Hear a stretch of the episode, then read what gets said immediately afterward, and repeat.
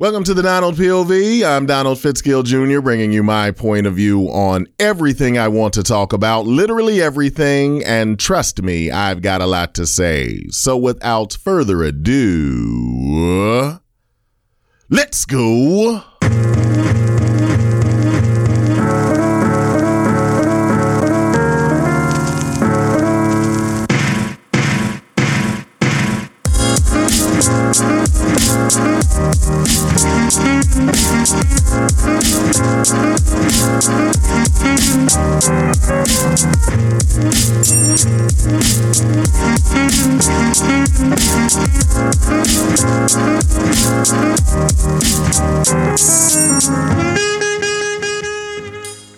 12 years ago, I entered a noodling contest in Pauls Valley, Oklahoma, the Okie Noodling Tournament.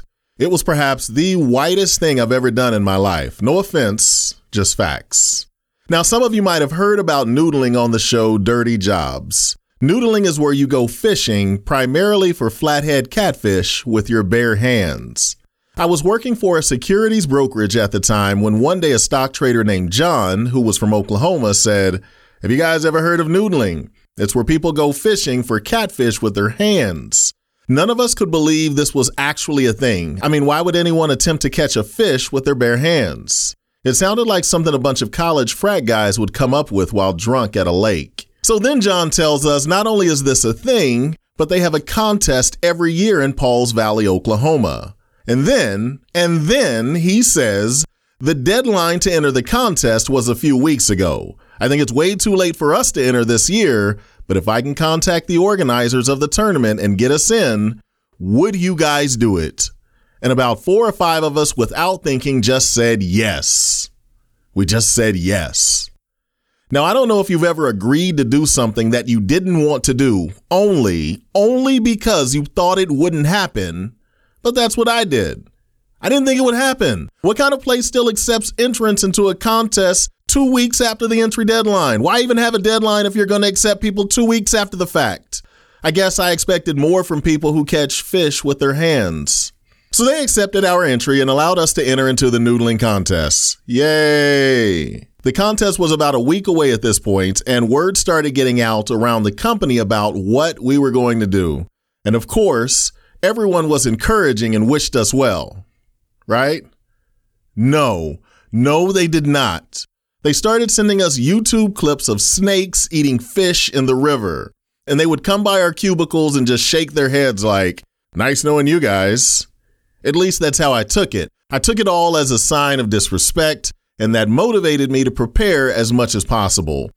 The more we looked into this whole noodling thing, the more dangerous we realized that it was. You see, the catfish bury themselves to spawn in holes on the edge of lakes and rivers. When you reach your hand into the hole, the catfish, in an attempt to defend the hole, reaches out and bites you to defend itself. When it bites you, you grab it through its gills and pick it up out of the water. This is the best case scenario. You see, one of the problems with this process is that humans are not the only species that love to eat catfish. So, turtles and alligators hide in these holes too, hoping for catfish to come along. So you can reach your hand into one of these holes with five fingers and pull out three. Or you could reach your hand into one of these holes and the catfish grabs you, pulls you under the water, and you drown. Why did we do this? A couple days before the event, I went to the Bass Pro Shop that was down the street from where we worked. There was a huge aquarium that had lots of fish, including a flathead catfish. This was the first time I had seen one up close. I was told this fish was about 25 to 30 pounds, and looking at him up close, all of his weight was in his head. His head was so big. But since I'm big on visualizing, I wanted to picture him on my hand as I walked out of the water with this fish. But as I looked at him, as I looked deep in his eyes, all I could think was, please, God, don't let me be the first black man to get killed by a catfish. Please.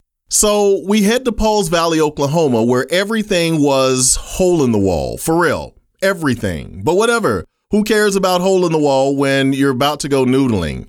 I feel like there was only one radio station, and seemingly every other song they played was Boys from Oklahoma by Cross Canadian Ragweed. So by the time we got to the lake, we all knew the lyrics to this song. Well, them boys from Oklahoma roll the joints all wrong. They're too damn skinny. They're way too long. Well, I ain't no holy roller, so I'll just use a bong. Them boys from Oklahoma roll the joints all wrong. We heard it over and over and over until we loved it.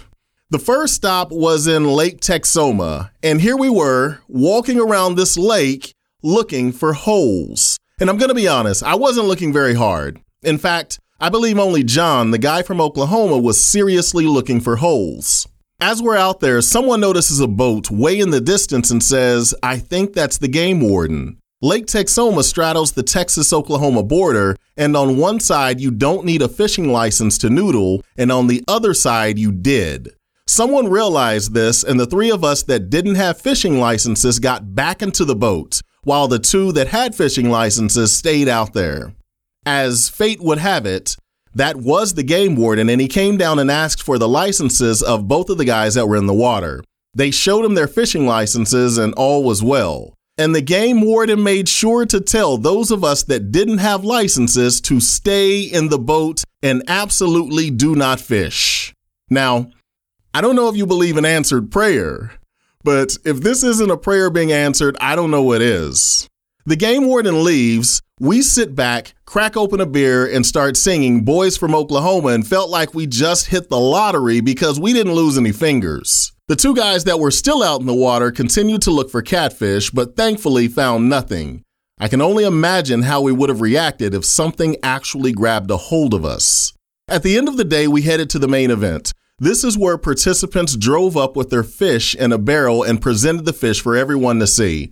This was done after the fish had been inspected because they have to make sure you didn't use a fishing pole and weighed because the largest fish wins. Now, there were so many fish that were brought up. There was even a scuba division. I think the largest catfish in the non scuba division was about 75 pounds, and the largest catfish in the scuba division was about 125 pounds. Someone went underwater and came out with a 125 pound catfish in their hands.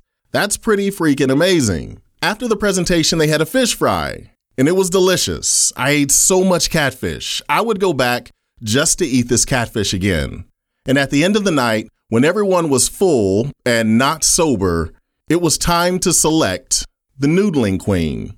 Yes, there was a noodling queen, and there's a good chance she looked exactly as you're picturing her right now. We, of course, had to take a picture with the Noodling Queen, so it's floating out there somewhere on the internet, I'm sure. As the night was coming to an end, we're walking back to our car and we hear the song, Boys from Oklahoma, one more time. We stayed long enough to finish singing the song, and the night was complete. Till next time. Well, folks, thanks for tuning in. If you liked what you heard, please tell a friend and please subscribe on iTunes. Also, please feel free to check us out online at thedonaldpov.com and Facebook, Instagram, and Twitter at the Donald POV. Till next time, I'm Donald Fitzgill Jr., and this is the Donald POV.